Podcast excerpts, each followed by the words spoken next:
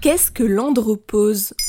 Merci d'avoir posé la question. La précieuse série documentaire LSD sur France Culture a consacré plusieurs épisodes à la ménopause, et l'andropause y occupait également une place de choix. Le mot andropause vient du grec andros qui signifie homme, et posis qui veut dire cessation. Elle survient généralement très progressivement et se manifeste principalement par une baisse de testostérone chez les hommes. Le terme andropause apparaît au début des années 1950. Le terme ménopause lui-même apparaît dans les années 1820.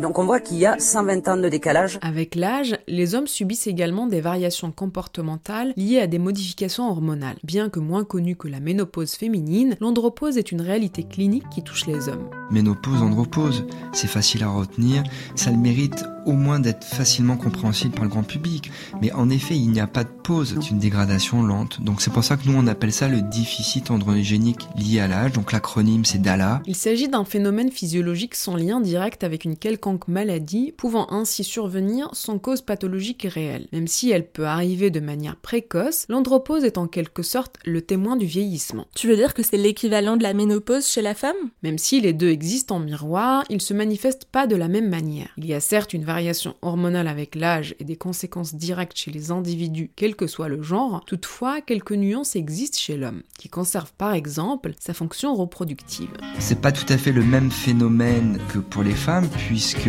Marc Galliano, andrologue. Pour les femmes, il y a un arrêt brutal de la production d'hormones par les ovaires, alors que chez les hommes, c'est plutôt une décroissance, plus ou moins rapide en fonction des, des individus, et c'est un peu plus complexe que de dire qu'il n'y a plus de fabrication de testostérone. Et est-ce que les symptômes sont visibles? Certains des symptômes de l'andropause sont comparables aux symptômes de la ménopause, comme les troubles de l'humeur ou une baisse de la libido. On pourrait attribuer énormément de variations euh, d'humeur euh, aux hommes en fonction de leur production d'hormones, et personne ne le fait jamais. D'autres sont d'ordre physique. Fatigue, bouffée de chaleur, sudation, diminution de la masse musculaire, recul de la pilosité, qui engendrent des conséquences psychologiques directes, comme la perte de confiance en soi, l'irritabilité ou la dépression, car l'andropause est souvent mal connue ou mal diagnostiquée. Mais alors quand doit-on suspecter une andropause? L'andropause est quelquefois difficile à détecter, car ses symptômes sont similaires à ceux d'une dépression. En cas de troubles érectiles autour de 50 ans, et quel que soit l'âge en cas de trouble du désir, il faudrait consulter pour mesurer le taux de testostérone et en profiter pour effectuer un bilan prostatique afin d'écarter les risques liés au cancer de la prostate.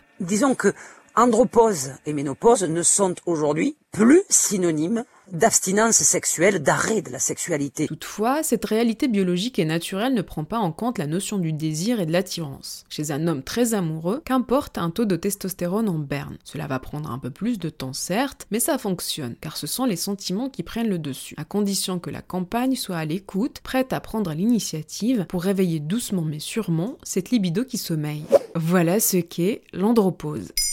Maintenant, vous savez, un épisode écrit et réalisé par Zineb Souleimani. En moins de 3 minutes, nous répondons à votre question. Que voulez-vous savoir? Posez vos questions en commentaire sur les plateformes audio et sur le compte Twitter de Maintenant, vous savez.